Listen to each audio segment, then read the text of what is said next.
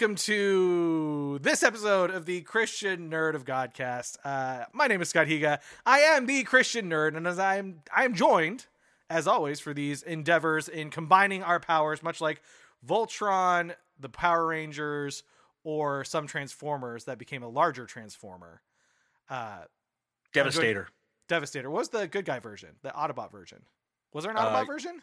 Superion. Oh, there we go. Uh, I am joined. You've heard his voice. You love it. You love him. Tony T from the Nerd of Godcast. Hi, Tony. You know, if I could not think, oh, hi, Scotty. If I couldn't think of, a, of an Autobot version of a combiner, I would have just logged off right now and immediately gone to bed. That would have been the end of my night because I could have never come back from that level of shame. So are you saying I should be shamed because I couldn't think of?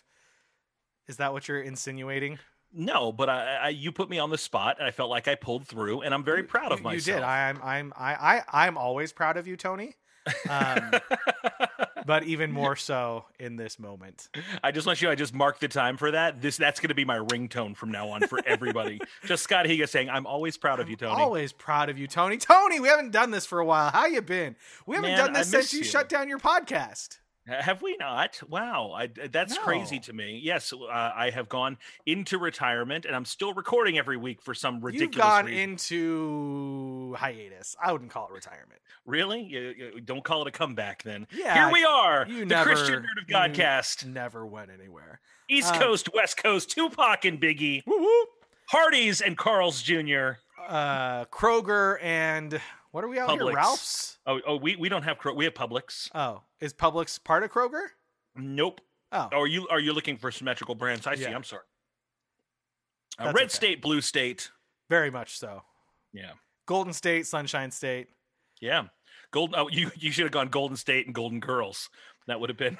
I never watched that show. The Golden Girls is fantastic. I know, but I was young and it's I. It was a bunch about a, bunch a bunch of old ladies like trying to like get it on, so I don't think I was even allowed to watch it.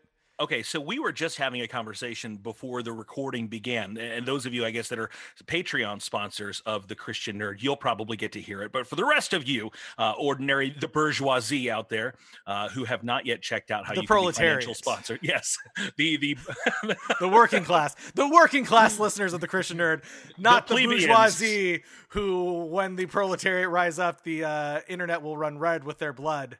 Yes, and, and and you'll be the first against the wall when the revolution happens for sure. Uh, you, we were just talking about classic TV shows, and you were talking about the Dick Van Dyke Show, other shows that, that were out before you were even born. So you can't say I, I it was before you. That's time. true. It was, but like it was, it was on TV when I was around, but it wasn't on Nick at Nite. Like I watched all those old shows on Nick at That's Night. fair. That, that's fair. I think it was on TV Land, but the Golden Girls was a treasure. Great show. I don't know how well it aged, uh, pun not intended, but I love classic TV. When Nick at Nite first came out, uh, I'm old enough to remember when Nickelodeon was only a daytime network. At night, it would it would go off the air and switch over to A and E. And uh, when they finally became a 24 hour network, and at night it would become Nick at Nite, they would show old reruns. I would stay up Yeah. all night long, and Uh-huh. I mean long enough to watch those shows two or three times each because they would put them on a cycle and watch the Patty Duke show and the Donna Reed show and and all of those amazing old TV shows. Newhart, the Uh, Bob New- Newhart show. Oh that came gosh. later on, but yeah, not but but not Newhart, which was the Yeah, no, 80s yeah, yeah, the version Bob Newhart had the, show. the yeah the Bob Newhart show with So Suzanne Pleshette. Yes. Yes, I'm sorry. TV is is a passion for for kids that grew up in an era uh, where TV was king and you didn't have very many friends. Yeah. Yeah, TV was your friend. My best friend right. was always there for me. Uh, no, so the the thing that boggles my mind is like I think I like did the math on it, and that like Bea Arthur was the same age when she started doing the Golden Girls that like Jennifer Aniston is right now. Isn't it weird how how people aged differently yes, in the 70s? and how like Bea Arthur like I could have sworn she was like eighty when she did that show, and she was like fifty five. Isn't it crazy? That's, that's the same thing when uh, it, when in the new Star Wars trilogies, when you look, you say that right now Mark Hamill, when they were filming those, was older than Alec Guinness was in the original. Yeah, Crazy to me. yeah, nah, that that that's not that that doesn't make sense. Timey wimey, Wimbley. Wibbly wobbly. Yeah. How have you been since you don't have a podcast? Other than the fact that you continue to release episodes every week. Well, you know, I, I've taken this opportunity to sort of just talk to some people that I love and that I care about. I've I've, uh, I've really just have a passion to continue recording, communicating, and encouraging people in the nerd community. But uh, not having my podcast crew with me, it's given me an option to kind of explore different formats and really just talk to some of my amazing friends. Just reach out to people, other podcasters and creative people from literally around the planet. Yeah, I haven't and listened to the one your most recent episode with some dude from Japan or something. Yeah, Steve Marshall. I, I, I met him when I worked at Disney World in the 90s and he moved to Japan. He's the magic ambassador to Japan from the USA. And he is one of the most legitimately fascinating and encouraging people I've ever met in my entire life. And I just wanted an excuse to, to kind of chat with him for an hour and talk with him. And uh, that, that's just the kind of stuff I'm enjoying doing, just uh, awesome uh, hanging out with people online. Yeah. And, and, and, and now it has come to the ultimate expression of my joy when I get to hang out with my best internet friend, Scott by God Higa. And here we are doing our thing. Uh, today is going to be a Mandalorian focused episode because the season two premiere is on Friday. People are super excited, super stoked. We'll talk about the things that we're looking forward to and we're excited about. So, uh, if you're in for some Mandalorian content, this is the place for you. Uh, also, yes. if you're into hear a bunch of random old television references. I'm sure those will continue because that just seems mm-hmm. to be mm-hmm. the, the the chart that we've courted the chart that we've courted for ourselves, the course that we charted for ourselves. Mm-hmm. Yes, we'll at night court and charts. Night That's Court. It's a combination of all kinds of different things. The one with ding, the cast ding, from Night Court. Bing, bing, bing, bing. That was one. Of, that was one of my favorite episodes of Thirty Rock. That was when they brought back the cast from Night Court man, TV is just I just love TV so much. I just love it so much. Uh, real quick, uh, impromptu uh, countdown slash list. We'll have an official one. Uh, what are your favorite TV theme songs of all time? Oh my gosh, I love TV theme songs. Um, Give me like, like, a top three if you if you can manage. Like favorite, like like boy, that's a bop, or favorite like uh, uh, like its most iconic. Whatever, bangers, iconic, whatever whatever you want there's something about a TV show that opens up with just a sick bass riff. So so Night Court goes on the list, you know, yeah. that bing bing bing. Or but also I, I, have to maybe split that up with the Barney Miller, that bing doo doo ding doo doo Never watched Barney Miller. I I really never watched it either when I was a kid. I don't even know that I, song. Have, so oh, it's it's a really cool song. Um, the the theme song from Mash, oh, and yeah. I, I never really was a big Mash fan, but it's a great song. Um, I love the theme song to Star Trek: The Next Generation. I know it's technically lifted. From, I know when I watched the motion picture. picture at first, I was like, "Wait a second, I know this song." So I didn't. Wa- I didn't wa- exactly. I didn't watch the motion picture until after I'd already watched Next Generation. Yeah, totally. I was just like, "Whoa, what what goes on here?" Yeah, um, I, I think I really like. I really like. I think there's like instrumental ones and, and ones with word like instrumental. I love freaking Airwolf. Yeah, and and Magnum PI is just amazing. I love Magnum PIs. Yeah, I, I TV theme songs are MacGyver, uh, so Night, good. Knight Rider. oh yeah. Ding, digga, digga, digga, digga. Yeah, I'm so doing good. these songs and like it's not it's not gonna sound like anything but me just going like like Doctor Evil. And that's it, like like TV shows don't really have theme songs anymore, and it's kind no, of no. They they have little riffs. Uh, they're you know little tiny you know recognizable uh, recurring motifs, but not necessarily. But like, there's no like great like saccharine song like "Show Me That Smile Again" from like Growing. Show Pains. me that smile again. This is probably the fifth time that we've been able to work in the theme to Growing Pains in our little. We like it so much. Also, uh, uh, Family Ties, sha na na na, just so, so good what would we do, baby, without yeah, us? So yeah. so many good. Yeah, and, and, and you know, just they show a montage of clips. It was an overture. It was like, what can I expect thematically? And it was even like the Brady Bunch. Like they didn't even have a pilot episode. They just had a theme song. That was the that story. told you what was happening. Dun dun dun dun dun. dun. Here's exposition. Yeah, about genius. these characters. Yeah. We'll just have this, have this exposition. Exposition. Oh, also the worst theme song of all time, Star Trek Enterprise. Just completely horrible thematically inappropriate just thematically like the until visuals they did the great. dark until they did the dark episodes yeah and they had like the really militaristic the that was pretty yeah. cool yeah. but that yeah. that diane warren song sung by russell wilson or watson i was so bad hey i'll be honest with you i think voyager has a really strong theme song for a star trek show i didn't watch a lot of voyager so i don't really know it but i like the d space nine one yeah a lot go go pull pull the soundtrack to Voyager, listen to the opening songs. The song it is it's remarkable it, musically from a compositional standpoint. I think it's probably stronger than the Next Generation. It doesn't make me want to go and fight for Ferengi like the Next Generation, but it's it's a beautiful song. All right, I'll check it out, and then maybe I'll sit down and watch my way through Voyager some one of these days. I didn't prescribe that. I'm not telling you well, I just that. you know like I feel I'm a you know we're nerds, we're completionists. We want to like be able to like watched all these shows. Like I've watched all the Next Generation and Deep Space Nine and Enterprise and Discovery and Picard and Lower Decks. So the original series and Voyager, they're still just hanging on there, having not been watched So I- by me. I have a buddy. He's he's a good friend of mine. He was actually a kid in my youth group, and and he's just an awesome guy. We we chat and hang out all the time. And he's a composer. He worked for Hans Zimmer uh, out in L.A. and now he does theme songs for shows like Netflix shows. Hmm. And it's funny because like he, he's just he's so musically talented, but he has just uh, focused himself on one particular style and genre of music, and it's actually popular enough that it, it gets him work. Yeah. And that's just sort of that that grungy, slidey guitar, just that which they use on everything from Yeah. reality shows. I mean, it's it's Breaking Bad, it's Pawn Stars, it's it's you know everything in between. And uh, that's like the Mandalorian, which we're going to be talking Yeah. about in a few minutes. That just kind of has that real subtle, subdued theme song that, but but it's so recognizable that it's all you need. Just ooh, ooh, ooh, ooh. you know, you hear that and you're like, oh yeah. I mean, have you watched The Mandalorian since it aired? Like I haven't rewatched No, any I episodes. I haven't gone back to it. Maybe That's not that true. There's week. one episode I went back and rewatched, and I- and I'm sure we'll talk about it later on. One that I think was a standout when it comes to just beautifully made television. But Yeah. we'll talk about that. I'm We'll sure. get there. So let's get to it. So, Mandalorian episode, we got a countdown of favorite moments, episodes, whatever from the first season of Mandalorian. So let's hit that right now. Three, two, one. Engage. It's the final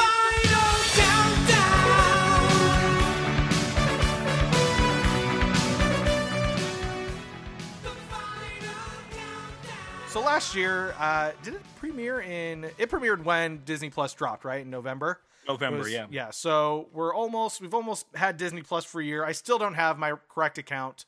Uh, they've been trying their best. I remembered that. You had a, an invisible period or a hyphen in there, right? Not an invisible period. I put so it's my it's my email address, which I'm not going to share on the internet. Yeah, I was say, go ahead and give everybody your login in case they don't No, have. no, you can go so to- they can yeah. watch the Mandalorian with email me all you want at scott at thechristiannerd.com because that is not used for my bank account information. Um, but so it was my email address, and it's for somehow it's a Gmail account, so I'll, I'll narrow it down like that. Somehow I put gmail.com, and then at the at, at the end of that, I put the little accent underneath the tilde by the one on the keyboard. Okay. I don't know how I did. Like it's like that's nowhere near the M. I have no idea how that made it into my Disney Plus login. And so I can't even like log in normally. I have to I have to write I have to put my email address with that accent in a note on my computer because the phone doesn't even have that accent. He's had to create a macro. I basically. So I'm like, I hit the macro and then I copy and paste that from my phone into my Apple TV so I can actually log in. So uh, I talked to some very nice employee a couple weeks ago and she said she was going to get it figured out and then it didn't get figured out. So I have to call them back again. Um, but at least I'll be able to watch The Mandalorian. So it's been, we've had The Mandalorian in our lives for over a year. I think it was something that most people were excited about. Probably the thing they were most excited about for Disney Plus. I mean, outside of any of the MCU series, which we haven't seen anything of yet. So, uh, so yeah, look, uh, just just real quick, like what what are your favorite parts? Like what sticks out to you when you think about the Mandalorian? And it, it could be a moment from an episode, it could be an entire episode, it could be a character, it could be themes. Like, like what's really stuck out for you? There's so many great moments and i, I think that right away uh, not knowing what to expect and and really you know we're we've been around the block enough scotty to know that that sort of extra theatrical star wars adventures are a real crapshoot and we've been burnt more than we've been tickled on some of them I yeah, mean, because for every Mandalorian, you've got the Ewoks Caravan of Courage. Correct, and it's it's just been there's it's been a, a tough road to hoe, and it could have gone really really badly. Thank goodness it did not. But even that first scene in the first episode, Yeah, when you know when the guy gets cut in half in the door, just the tone. yeah. Oh, this is this is not my uh, 1977 Star Wars. Like this is No. different.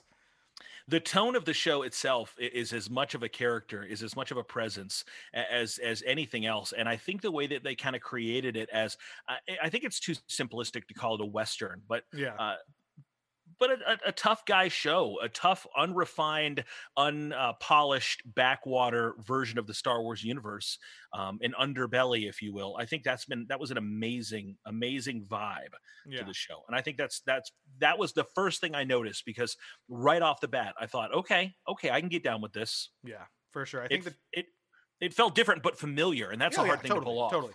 Yeah, the tone is great, and I think I'll just say it here because we'll all say it.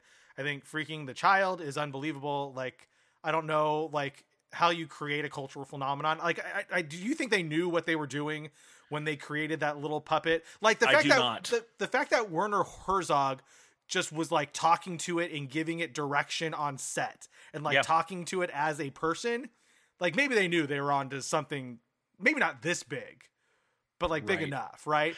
I don't think they did, and I'll tell you why I don't believe that they did because of how long it. Right now, right now, which is almost a year later, Now we're just getting starting to see the merchandise. Yeah. and they're and that's not a Disney move, dude. Disney puts merchandise out before. I don't think that they really understood what they how were. could they not have like even Bryce Dallas Howard was talking about like on set like she was so excited to show her kids like I how how did they how could they have missed that like Yeah, I think that the Star Wars was in such uh, a, a weird atmosphere at that Yeah. moment. Things were failing left and right that they thought were going to be Money in the Bank. yeah they, they were suffering from post solo syndrome you know when people are they're just not buying woody harrelson action figures so why are they going to throw good money after bad no i mean legitimately yeah and that's kind of where we were i mean Yeah. they they canceled clone wars they got rid of all these star wars was just kind of had a big question mark hanging over it. They were canceling uh proposed trilogies all Yeah. at that time.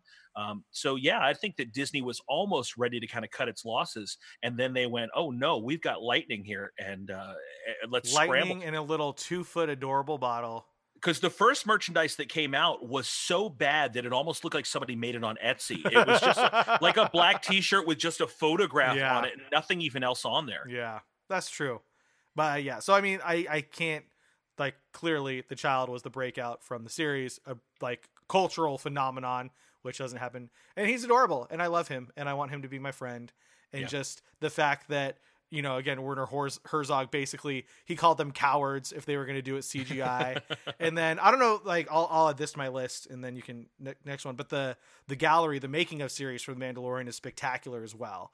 Um, there's a director's roundtable which is great there's a the actors but the technology one I think it's the third episode is just incredibly bonkers. Like how they did the child how I think it's like three or four different puppeteers controlling him and then the the technology that they use to shoot the the series is is spectacular so And, uh, but puppetry is such a powerful medium, and people Yeah. take it for granted. But this is something that you would hear from anyone that guest starred on the Muppets. Yeah. and you know because you can look down and You see see the person, Oz yeah, you see them. You see the person, but they never engage with the person. I was a puppeteer at Disney, and I interacted with guests, and it's and I'm not I'm not even that great of a puppeteer, and it was remarkable to me how I could. I, and I'm not a ventriloquist. I wasn't you know not moving my lips. Uh-huh. I was straight up talking right next Uh-huh. to this puppet, and people would still just look talk to the at and interact with the puppet. yeah It's it's very powerful. Yeah, no, and those those story like Werner Herzog sounds insane, but he also seems like like all the best stories from The Mandalorian have been about him.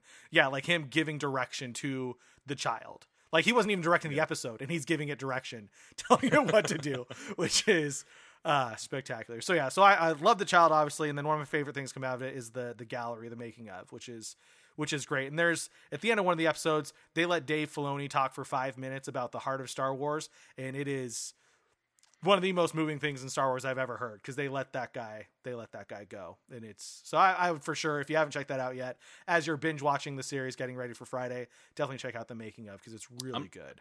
I'm not gonna lie, I've not seen it. It's it's really good. Yeah, I'll check it Definitely worth watching. What else have you uh, enjoyed? So I so you said uh, the tone, I said the child, and the making of. What else do you got?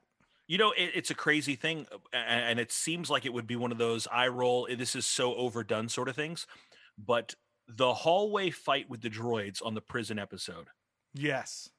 And and the prison episode as i referred to earlier is the one episode that i went back and watched a Mm. second time because it was a great Yeah. if that was a mini movie if it was a standalone if we Uh-huh. had nothing else from the show but just that episode they got so much mileage and characterization in one small burst with Yeah. every one of those characters felt very fully realized the world and the universe and it, there- there never was you always kind of want to see the opening monta- montage of like here's your character and he's great but then he comes up against something that just he can't overcome and where's he going to find the ability that episode i never felt like mando wasn't in control Yeah. the entire time and i didn't even care it was just like yeah dude But you didn't. The, work. the great thing is like you didn't know how he was in control. no Like, it was so, great So you're just like you're, so you know the end. You know he's in control, and then you're seeing how it uh, unfo- unfolds the whole time. Um, was great. uh, One of my favorite moments came from that episode too. Is at the end. It's when the X-wings show up and just blow up Yeah. the base. And, and so I don't I don't know why like I was just seeing an X-wing in not a movie like on a movie screen because you never see him in the Clone Wars because it's too Mhm. early, and so the only time you see an X-wing is in the original trilogy or in the the sequel trilogy. So here we're like watching TV, and it's like, oh, holy crap! Like those are two X-wings, and it's just, it's just random pilots from the the New Republic blowing up a space station, and I love I loved that moment. Just kind of the connection to the the larger, and he was like, oh, that's right. Like there is still some semblance of law and order in this galaxy, and it is the New Republic. It are these it's these good guys that we like because we just saw them defeat the Empire, you know, five years ago. So I, I I love that scene. I don't know why that that tickled me so much, but just seeing Yeah. two X wings flying, hearing their hearing their noise, uh, was great. Uh, you say hear, hearing their noise isn't it amazing how star wars has and this is all Ben Burtt, Ben Burtt, yeah, Oh, but the, the noises of star wars yeah, are absolutely. so trademark yes, it, it's when you hear a tie fighter you hear an x-wing you hear a lightsaber you Yeah. know it's it just takes you there Oh no, I like you. You're talking like I. I'm just thinking of Sebulba's pod racer from Mm. you know like chugga chugga like like I. We've discussed episode one and why I think pod racing is great, but I think the sound and we can agree the sound design in that scene is unreal. Like how Yeah. each pod racer sounds totally unique, and you know when it's Anakin's, you know when it's Sebulba's, you know when it's anybody else. It's yeah, the this Star Wars sound, yeah, Ben Burtt's is ama- the fact that we know the Star Wars sound designer shows how right great yeah yeah he he is um kind of so i would say i think that the and what what i liked about clone or not clone what i liked about um mandalorian is that i, I had this complaint with the first season of star trek discovery is that uh, it's television but it's not very episodic because it's all just kind of like one big clump. Like there's maybe one episode from the first season discovery that i remember it being completely different and that's because it was Rainn Wilson being harvey mudd and messing with time. Like so it's totally Harry- different harry mudd.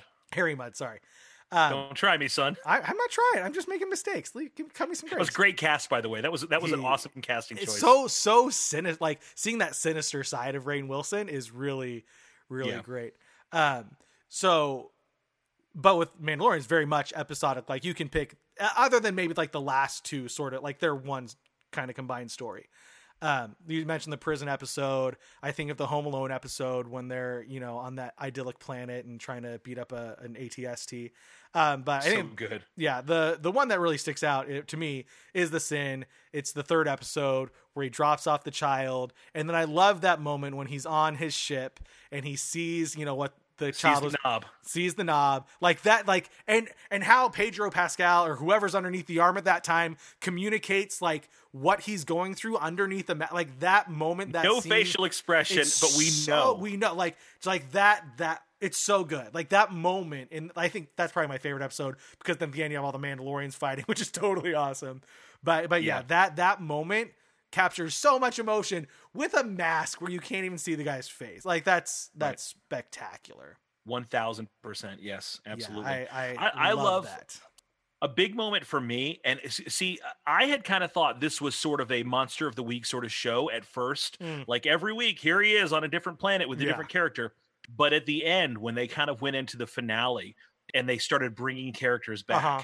and he started bringing back and uh and that was amazing to me and I, I just i really felt it when taika waititi's ig-11 sacrifices himself it was just uh, it was a great moment, a powerful moment, like surprising because, and I felt like I knew, like they had made a hot toy of this character, and I'm like, they're not going to make a hot toy for a character that died in the episode. yeah, in the first one. episode, yeah. But uh, or like I- promote like how much it's Taika Waititi. I'm like, Yeah, he said like exactly. three sentences, not that big of a deal. but at the end when he uh he gave his life, it was like that's that's pretty rad. That was a that was a cool cool moment in the show. Yeah. Anything else uh, pop up that you really enjoyed?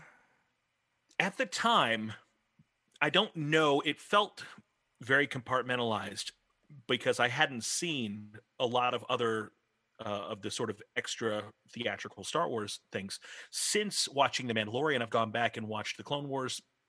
I've watched Rebels. So uh, at the end, when Gus Fring, when uh, Moff Moff Gideon comes Fring. out, yeah, when he comes out of the the uh, the tie and he's got the dark saber. I didn't know the background story of the dark saber, Mm. and now I do, which makes that moment way more significant to me. I was bummed because like I woke up on Friday morning before like Friday morning, like I hadn't even had time to watch the episode yet because I'd only been awake for a half hour and it had only been released for like an hour and a half. There's a story on there like with a picture of him hol- like like I didn't even click on the story on Twitter. Like the picture was him holding the dark saber. So that moment was ruined for me and I was so bummed. Yeah, that's booty. That's that's one of the downfalls of living on the east of the west coast. That's you know, true. you never know. Some some jerk from Connecticut's going to ruin it for But that that was a good moment. Kind of cool. But that was cool because I went back and I'm like, uh, when then when I'm watching Clone Wars and I'm going, oh, dude, like there's that saber, Yeah. like that's significant, and it's significant because of the Mandalorians. Like Yeah. it was, it was the first Mandalorian Jedi created that lightsaber for himself, and it became like an icon of leadership. So. Why does he have it? Is he the leader of Mandalorians? Is there some connection? Is he a Mandalorian? yeah. You know, are we going back to somebody from like pre-Vizsla? I mean, Darth Maul had the dark saber, legitimately. I don't know that yet.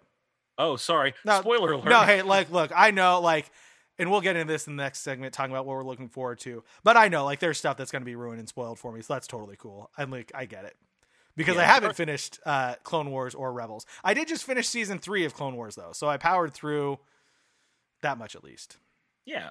Well, Darth Maul comes into the the storyline in Clone Wars and Rebels. Yeah, in Clone Wars and, and, Rebels. and and part of and this even kind of weaves into Solo, which made me appreciate Solo a little bit more. Is that Darth Maul, uh, on his journey to get revenge on Obi Wan Kenobi, creates this giant network of criminals, and he sets up shop on Mandalore. He uses Hmm. Mandalore as like the legitimate front for his crime empire, and part of his claim to leadership, he has the the Hmm. dark saber, which is pretty cool. And then Sabine Wren gets it in in uh, Rebels, Rebels, and it's yeah. just- it's like wow we've seen this one particular icon handed off from all these different characters and now this guy has it that has to mean something and i'm pretty i'm pretty pumped about that Yeah, for sure. And I think that I think I, I mentioned it before, but letting Dave Filoni do this, I think was I mean Dave Filoni with Jon Favreau.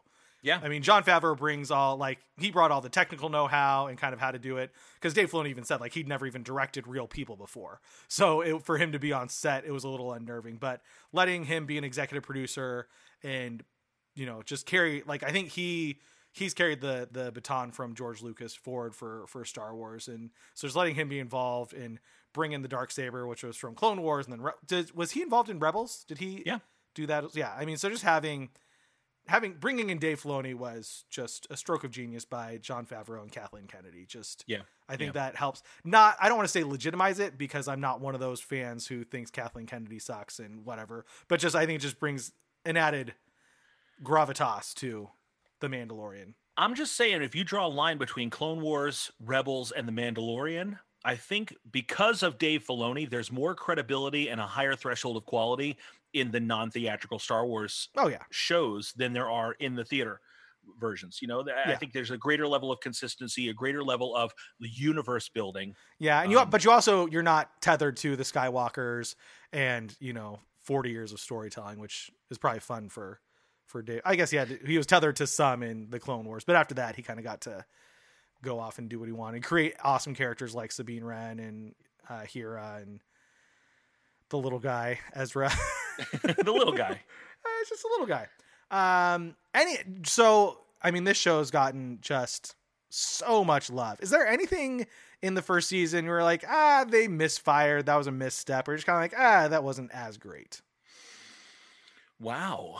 Um No, you know, I, I think you can be critical of so many different things, but they just did such a great a job creating that world from from the dirty stormtrooper armor. Like, what Mhm. happened to all? I mean, not everybody blew up on the Death Star, so what happened to all those other people in that power vacuum? Uh, I just think they did a great job, and they didn't fall back, uh, with the exception of the appearance of a couple X wings. They didn't fall back on, well, we need a Skywalker to show up and save Yeah. the day.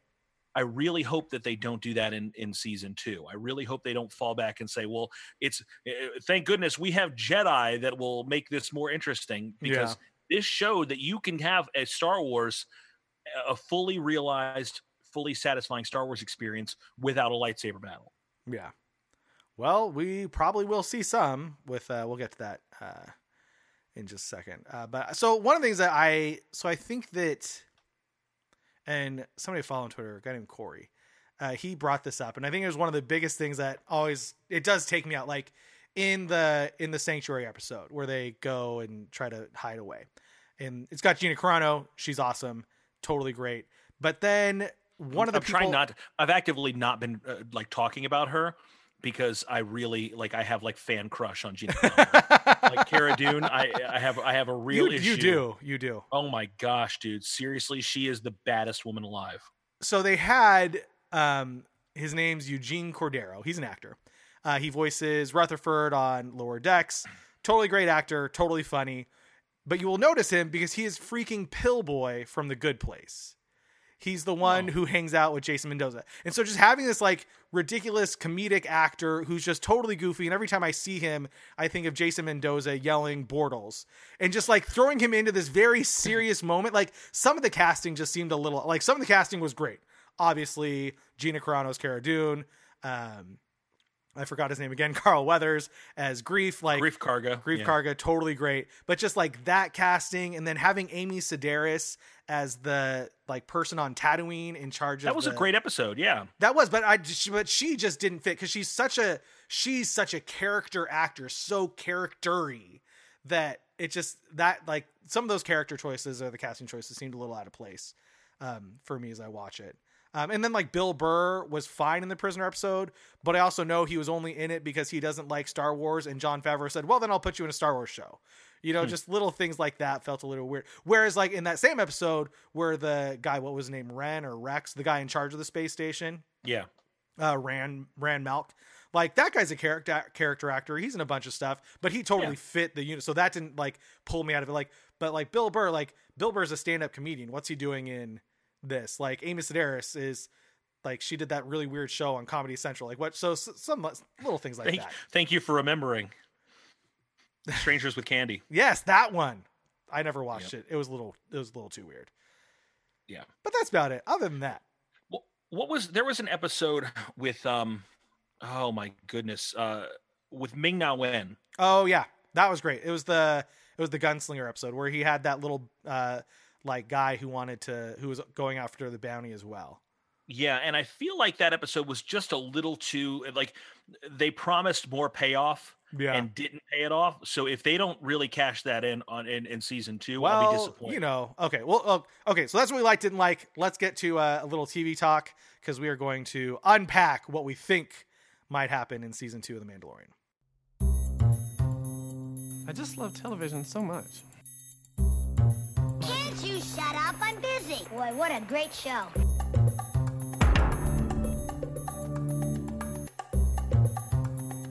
TV Talk.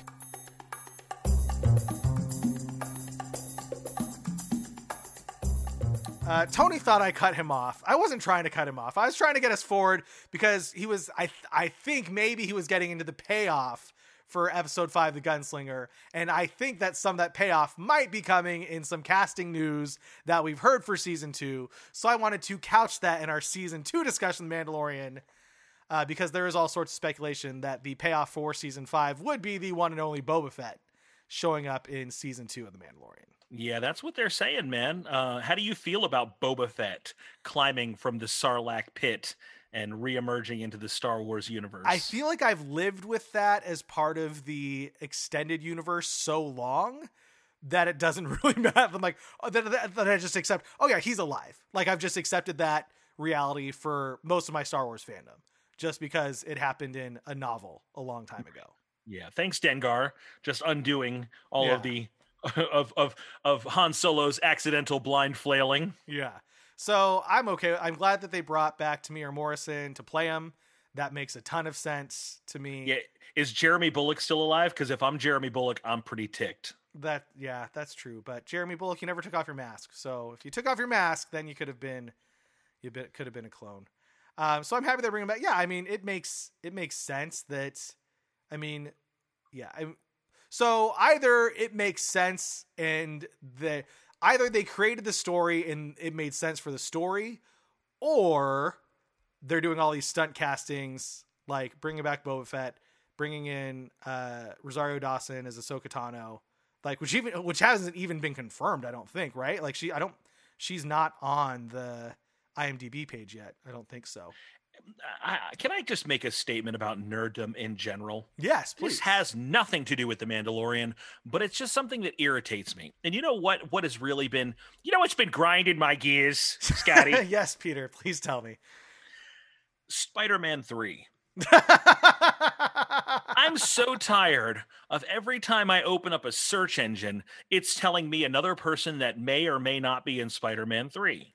Did you know that Robert Downey Jr. is going to be in Spider Man 3? Did you know that Tobey Maguire is going to be in Spider Man 3? Did you know that the ghost of Yul Brynner is going to be in Spider Man 3? Like, Telling us not to smoke. do you remember uh, when we could be delightfully surprised by things? Not really, because I was one of those people who like recorded the trailer for episode one off of my TV on a VHS, so I could watch it over and over again. Uh, now star wars has i i, I don't think ever been the, the the pinnacle of surprise but there are there are wonderful little moments in fandom when we go oh i legitimately didn't see that coming. Christopher nolan was really good at it with the dark Yeah. knight movies. Things I was like oh i didn't i didn't see that coming. That's Yeah. exciting to me.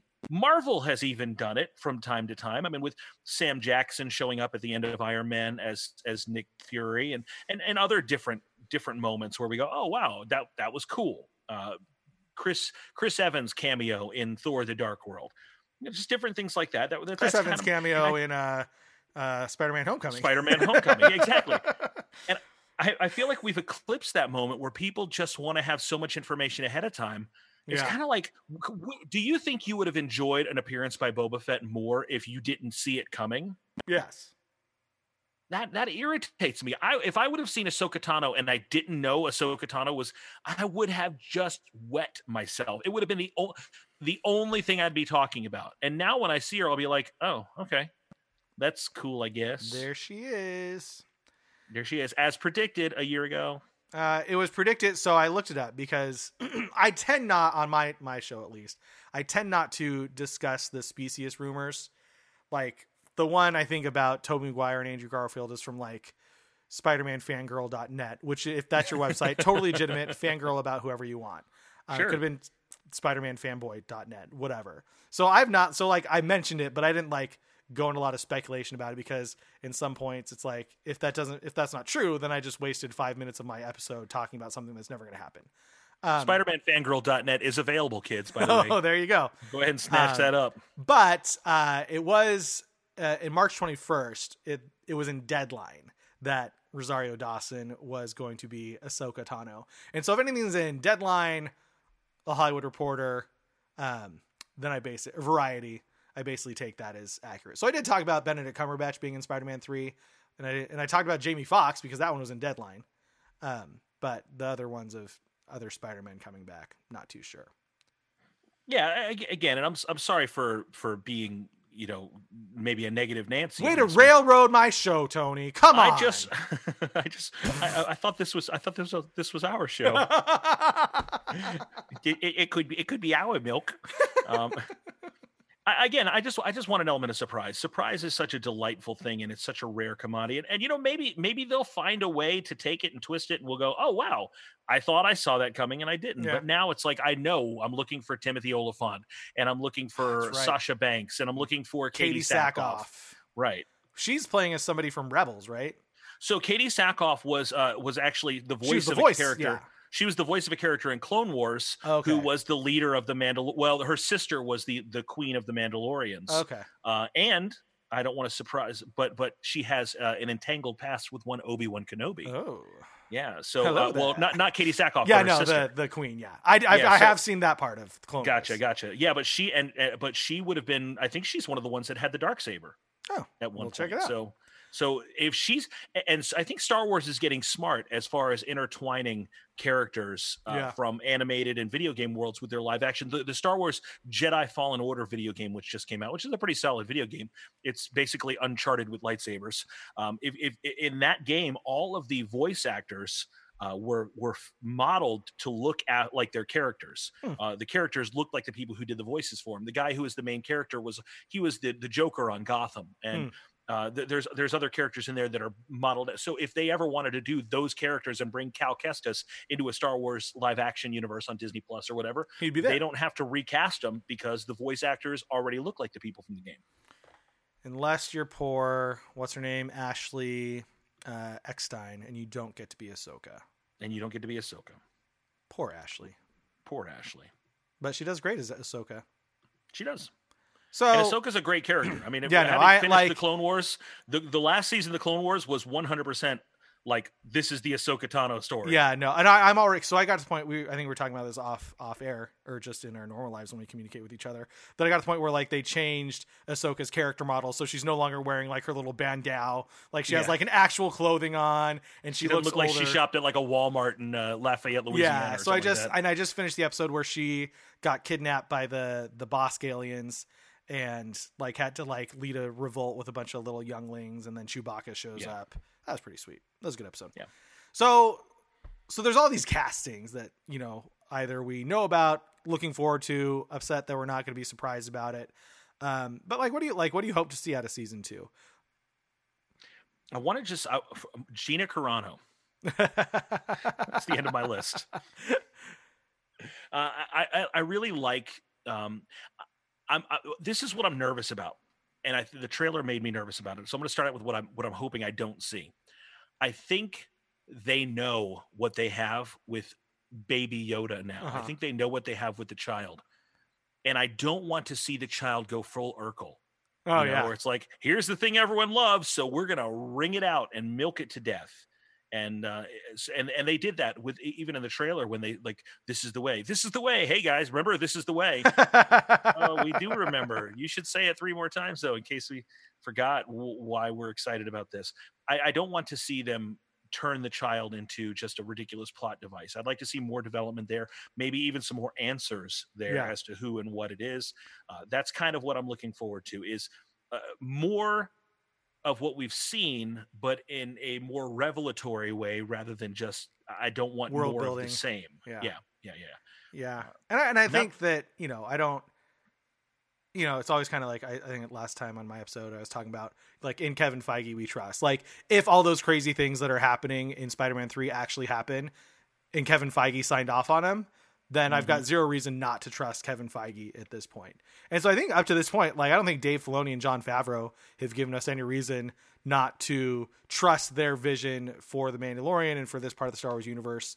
I mean, even like I didn't see The Lion King, but apparently it looked really, really nice, even if it was totally unnecessary and superfluous. That's not Jon Favreau's fault. They just said, "Hey, do you want to make this movie?" Like, sure. Let me use a bunch of awesome technology. Like Jon Favreau is kind of like the the everyman's James Cameron, where he sort of pushes technology forward to do something, you know, unlike James I Cameron. think Jon like, Favreau said to Dave Filoni on the Chef Show when they were cooking together. It might have Hmm. been not been Dave Filoni, but I think it was something to the effect of, "Oh yeah, well you didn't try to remake The Lion King."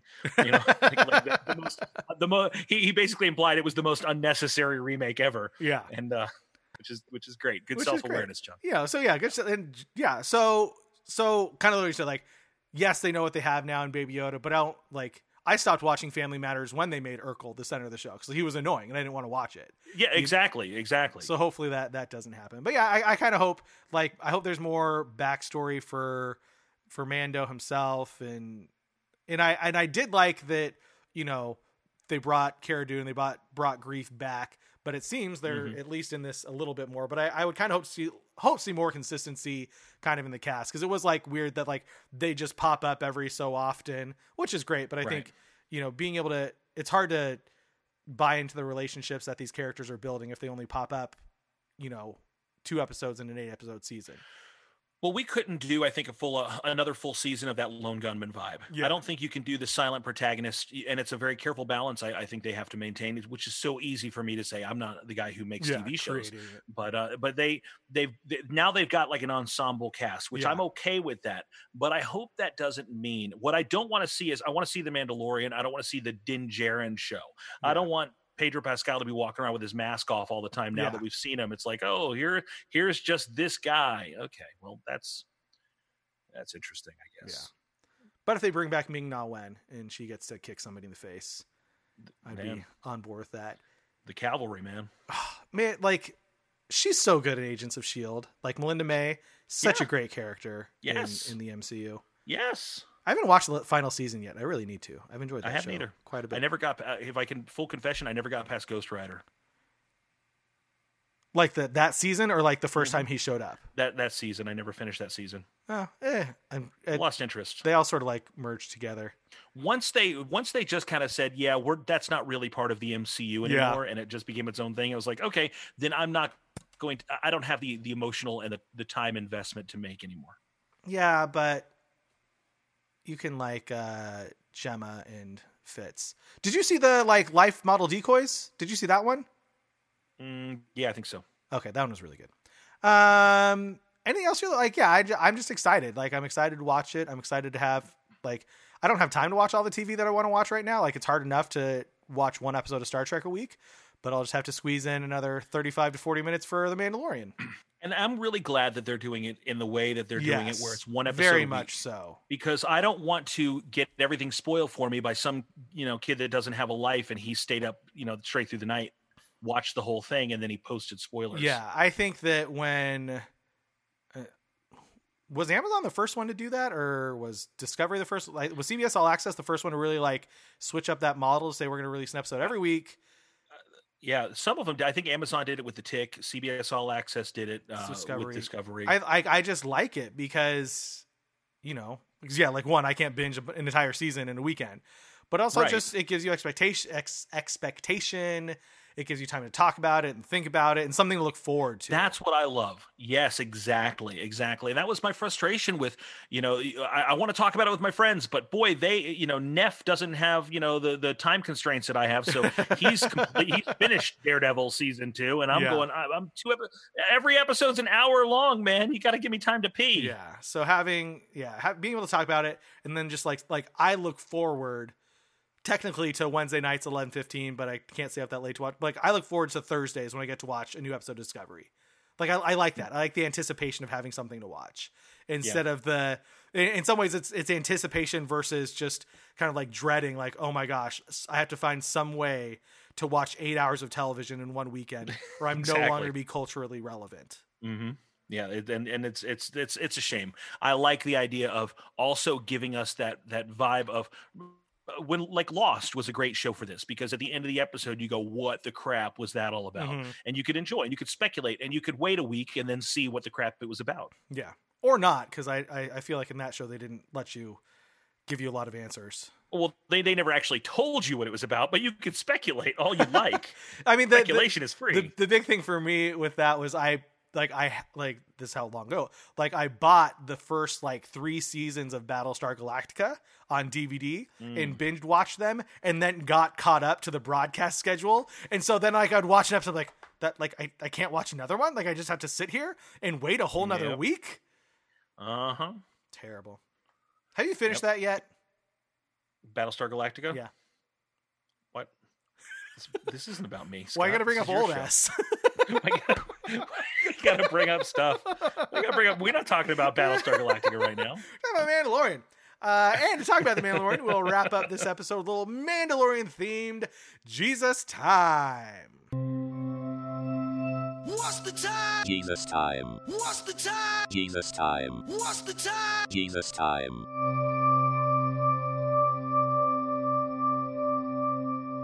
Uh, Tony and I, we've been in ministry for quite some time. Uh, we have had many conversations with students uh, sharing the gospel that Jesus loves them and he died for them and he wants them to commit their lives to him. You've had those conversations, right, Tony?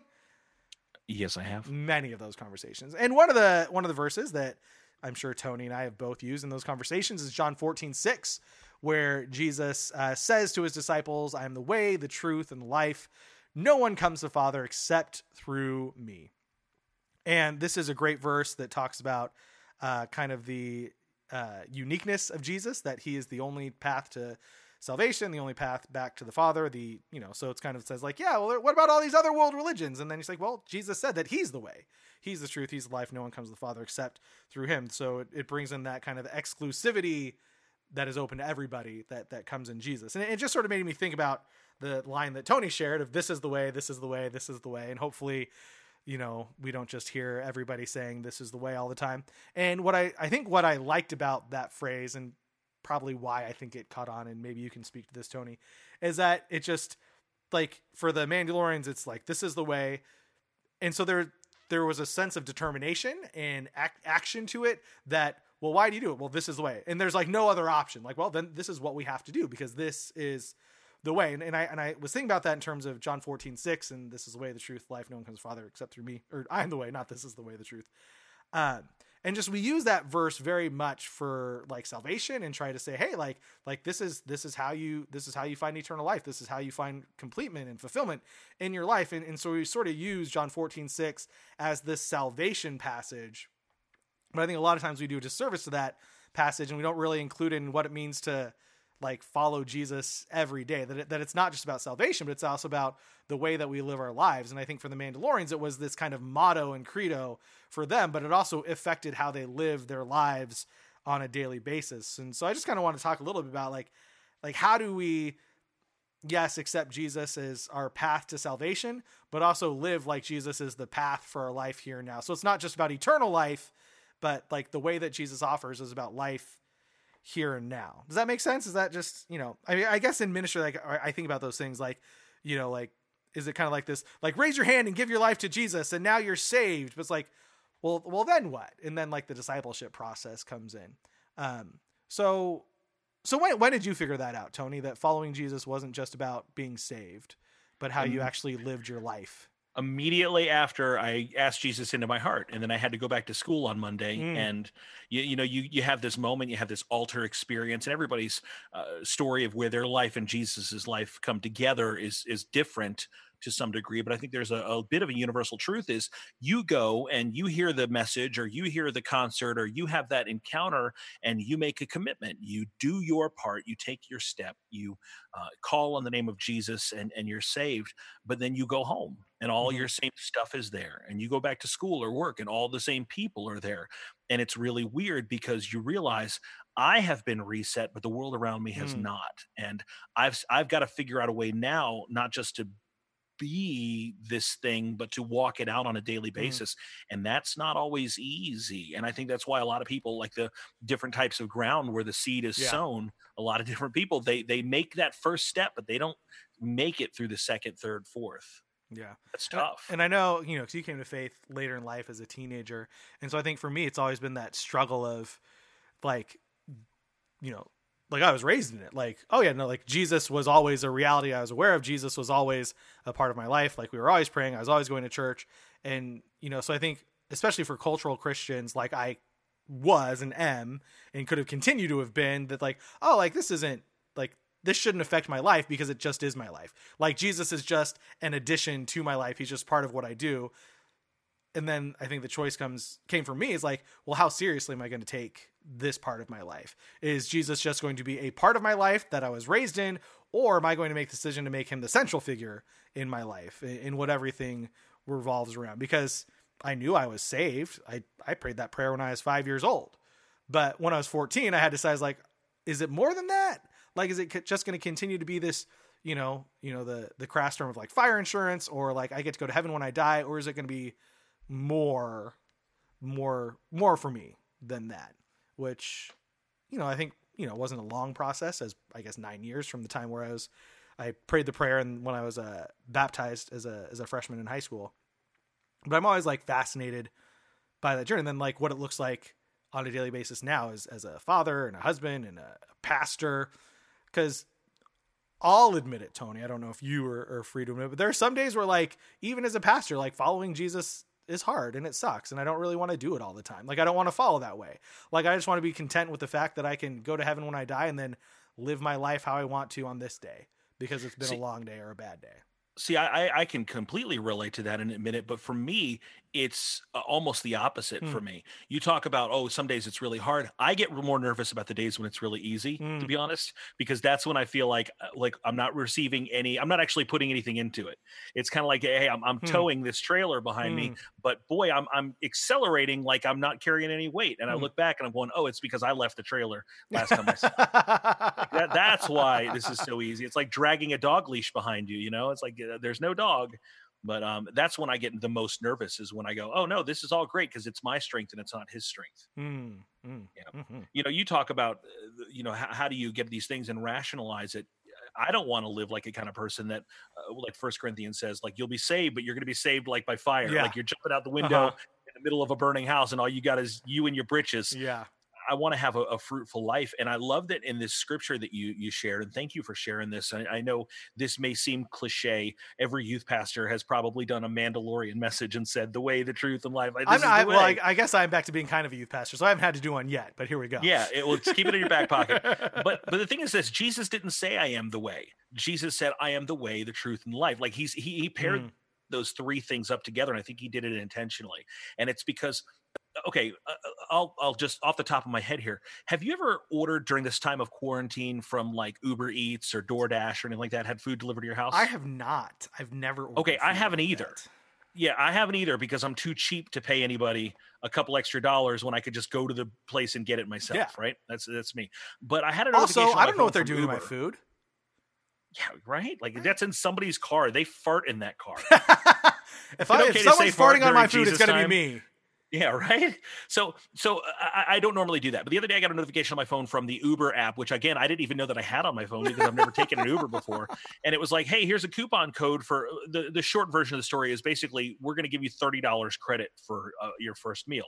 So it's like rad. So I ordered my food. Uh, I didn't even put my information in there. Again, I don't know how I even had the Uber app. So I, I saw my email address was correct. I ordered my food from the restaurant. It knocked 30 bucks off. So thanks, Uber. And um, basically, I got it, my food for the delivery, for the, the, the gratuity to the delivery driver. And it was cool because it put a little map together and it was like, your food is being picked up now. Jennifer is on her way to your house. She's got one stop on the way there. She'll be there in like eight minutes. So it, it was kind of neat to be able to watch her progress from Zaza's Cuban Cafe and then to my house with my, you know, uh, vacas fritas, you know? So it was kind of cool. Well, I get a little text notification. Jennifer is now pulling in your neighborhood. Cool. Uh, Jennifer, uh, J- I'm here. I'm dropping the food off. Fantastic. And I'm sitting in my house and I'm looking out in the driveway and I see no headlights. I see no car. And I'm going, what is going on here? What is the problem here? Where is Jennifer? As the app has promised me with my tostones y maduros. Where is my Cuban food? And um, I, I looked at the app and I'm looking through my thing. And you know what? I, I realized the wrong address was Hmm. in my Uber app. It was the right street name, it was the wrong house number. Oh no. And I went into a panic mode because now I'm going, well, where the crap is this house? So I'm typing the, the no, I'm in my pajamas, Scott Higa. I'm like straight up in my plaid pajama bottoms.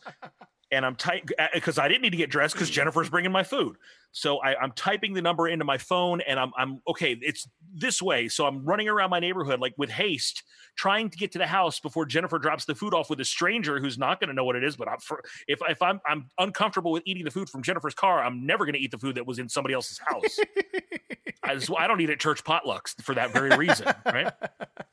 So it, it turns out that it was the neighbor right around the corner. I got to their house. The food was sitting in the bag on their porch, and I just walked up to their door and went joink and grabbed the food and went back to my house. Did They you make the noise ring- as you grabbed it? I certainly did. And they had a little ring doorknob. Now the house, of the guy that lives there is a police officer too. And I'm like, yep, I'm straight up robbing food off your doorstep here. My bad. I paid for it.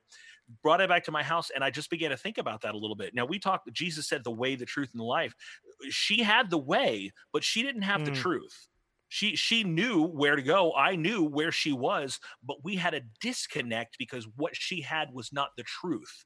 What she had was an address but it wasn't my address and people live their lives according to some morality code. People live their lives even according to like some christian religion a, a form of godliness that denies the power thereof and i think that we're going to find out one day when we're uh, when we're absolutely empty when we have nothing in the tank and we've called on the name of jesus but he ain't there that we've had the way but we have not had the truth in Mm. our life and jesus needs us to have all of those things. It's like he he's the way the truth the life. He's the course he's the source and he's the force. You know you have to have all three of those things. If you have a path and you have a promise but then you also got to have the power. Ooh alliteration right now. Come on off the top of my head. Can i get an amen from the congregation? Amen. That's why I like having you, Tony.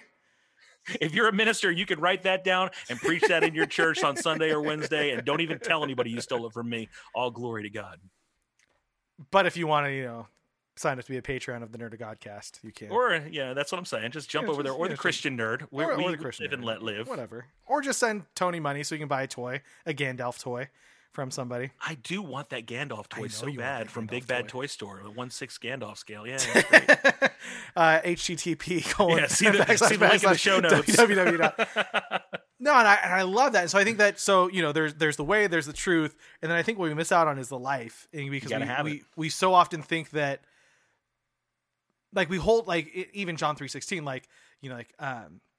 I know what the verse says. Uh, for God so loved the world, God- his only Son that whoever believes should not perish but have eternal life. And you so don't he- get bonus points for saying it faster, Scotty. I, I was trying to get through it before I forgot it again.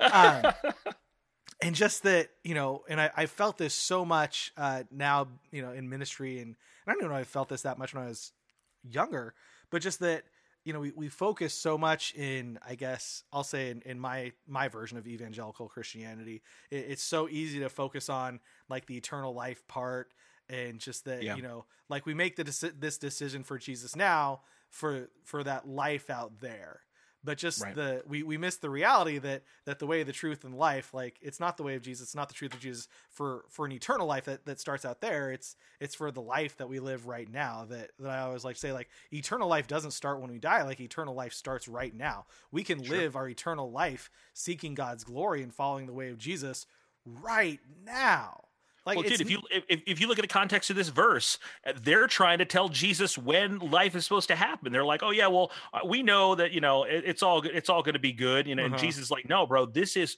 I, I'm I'm preparing a place for you now." yeah so that when so I can come and get you. I mean, it's the same thing with Jesus said it back in John chapter 11, a few chapters earlier, when they're like, "Well, we know our brother's going to be fine when the resurrection comes," and Jesus says, "I am the resurrection Yeah. and the life. This is not for heaven. This is for right now. Lazarus, come forth." Like I think that there's people out there that are looking for heaven and they're hobbling along like crippled, like way underpowered, way under uh, uh, uh, under and, and less victory than what God intended for them to be walking in because they're looking so forward to heaven that they forgot that they're overcomers right now, dude. Right now. Yeah, absolutely. And I, we just we miss out, and, and then so and so this life loses so much value and significance because we think that well I'm just going to live my life I'm going to pursue the things I'm going to make my money I'm going to have my retirement I'm going to have my kids my kids are going to be good at sports. And then when I die then then then that's real life. It's like well no like your real life starts right now. So what's it look Yeah. like? You know I, I talked about this past thing on on my last show uh, but just you know the fact that Jesus calls us to lay down our lives take up our crosses and follow him that you know the way the way the truth and life it, it's those are all about surrender. Like i have to surrender the way of jesus. I have to surrender to his truth. I have to surrender my life to his life. And when i do that when i lay those things down as jesus promises we we take up so much more than we ever ever lay down. And i just my heart breaks for followers of jesus who just continue kind of like you said to stumble through their lives focused on eternal life that they think is to come versus claiming the eternal life that that Jesus Christ died and came back to life to give them right here, right now, today. Yeah. Yeah, and it's uh, and I'm not trying to pull, you know, the prosperity gospel out of my pocket, but Jesus has no problem with our prosperity in the abundance of our life. I mean, this is a promise that he does give and he's not afraid to do it. Jesus was absolutely heavenly minded, but he wasn't heavenly minded the expense of how is how are his people going to thrive and survive in this life. And and and he even talks about, it. look, if you'll focus on me, if you'll let the things of your world and your life kind of fall by the wayside, you're not only going i'm not talking about the life in the age age to come. I, mean, he said it in, in in Mark chapter ten. He's like, you're going to receive a hundredfold in this life and and even more in in eternity and which is pretty rad jesus was didn't cut off one thing just to feed the other thing i mean he didn't trade lives here uh, he came to have a physical blessed perfect sinless life and then to move into eternity preparing a place for us both of those things count Yeah.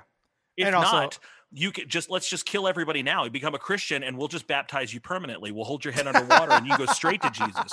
Because no seriously dude if this life is supposed to suck we would be doing an act of mercy. There's a reason god wants us to live and enjoy life and enjoy each other and and and witness and experience his blessing on a daily life because uh, because god has a real desire. Life is the first gift that he gave us for us to enjoy this world and then to enjoy that which is to come and not and yeah, not yeah, yeah. And, and Sorry, I know, and sorry no, I- no, no, If I No, no, mean to ramp that up and no, no, no, the I know, and I, I know you don't like, and this is not what you're intending, but like the enjoyment of this life is in the surrender, in the living our lives for God and His glory and His kingdom. Like that's where the enjoyment, like that's the like that's where enjoyment comes from. That I'm I'm living the best, fullest, most intended life for myself when I'm living my life for God and His glory and His kingdom. Yes. Absolutely. Yeah, dude. I mean, you, you look at your children, bro. Uh, you know, uh, you, I, I took a screenshot when I was FaceTiming with you yesterday because I had this this amazing picture of JoJo climbing up on your lap. You know, your little boy, and your kids are so awesome, dude. Like, you know, you, you were bragging about your wife during that call. You know, you're talking about Alicia. Where I'm saying, man, what good looking kids you got. He's like, yeah, that's all Alicia. yeah, you know and it, but but you know think about the happiness of your marriage and think about the joy that you get from being a father like how much more do you understand and, and have an appreciation of who god is through those situations absolutely. it's like what a great blessing now is that forever i mean when you're in heaven is your relationship with your children and your wife going to be the same as it is here probably not but thank god for what it is right here right now Yeah. And then it can be something more than just, you know, a collection of DNA that happened. You know, like absolutely there's more and and so I think that's where I really like the the Mandalorian where I say this is the way because because it affects his like it's not just a motto. Like this Yeah. is the way. Oh, then he goes out and he rescues the child. Like he goes He does. against his bounty hunter ways and then and his whole community comes on board with it. And so it's not just he's this rogue character acting like his whole community, the whole enclave of Mandalorians recognizes this is the way. So because saving this one child is so important, we're all going to do this and then we have to leave mm-hmm. because of it. And so I think there's so much value in allowing what we actually believe to define and influence the actions that we choose to make. Um, Yeah. And too often there's a, a great disconnect between those. And, there's a great disconnect between those things in my life more often than I'd probably like to admit. Uh, but in my best places, on my best days, when God's grace is truly abundant and recognizable to me, uh, then maybe what I say I believe and the way I live my life, those things line up pretty well. And I can make a difference for God's kingdom in this world, yeah most definitely which Most isn't a bad thing. Uh, that's it for this episode of the Christian Nerd of Godcast. Tony, yo thank you for joining me as always. thank you for having me scotty Uh, where can people find you on the internet? Well, you know, I, I think that uh, if they're looking for me, they can find me on my Twitter page. That's where I like to hang out at. It's me, Tony T. Of course, you can check out all the fun of the Nerd of Godcast also on across the social medias at Nerd of Godcast. But uh, the big place that we want to direct people to is to come hang out with us on our Facebook small group, which is the Nerd of God Squad. If you search for that, or you can even go to nogsquad.com, it'll take you straight there.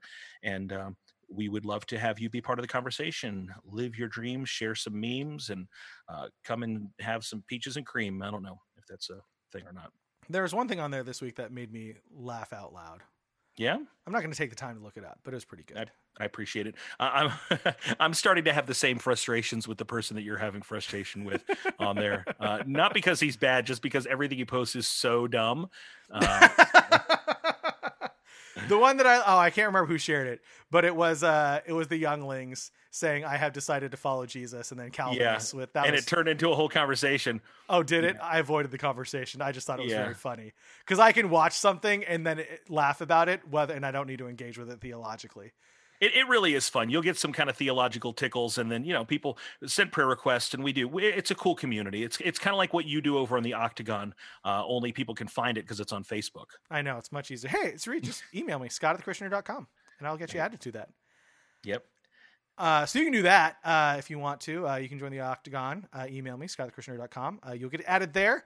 Um, you can follow me on Twitter at Scott Heger at Christian Nerd Screw Nerd. And as Tony referenced, if you are interested in supporting the Christian Nerd financially, you may do so at patreon.com slash the Christian Nerd, though, as I'm sure Tony and I would both attest to, the best ways you can support any of these things that we create is to share it with people who you think might enjoy it.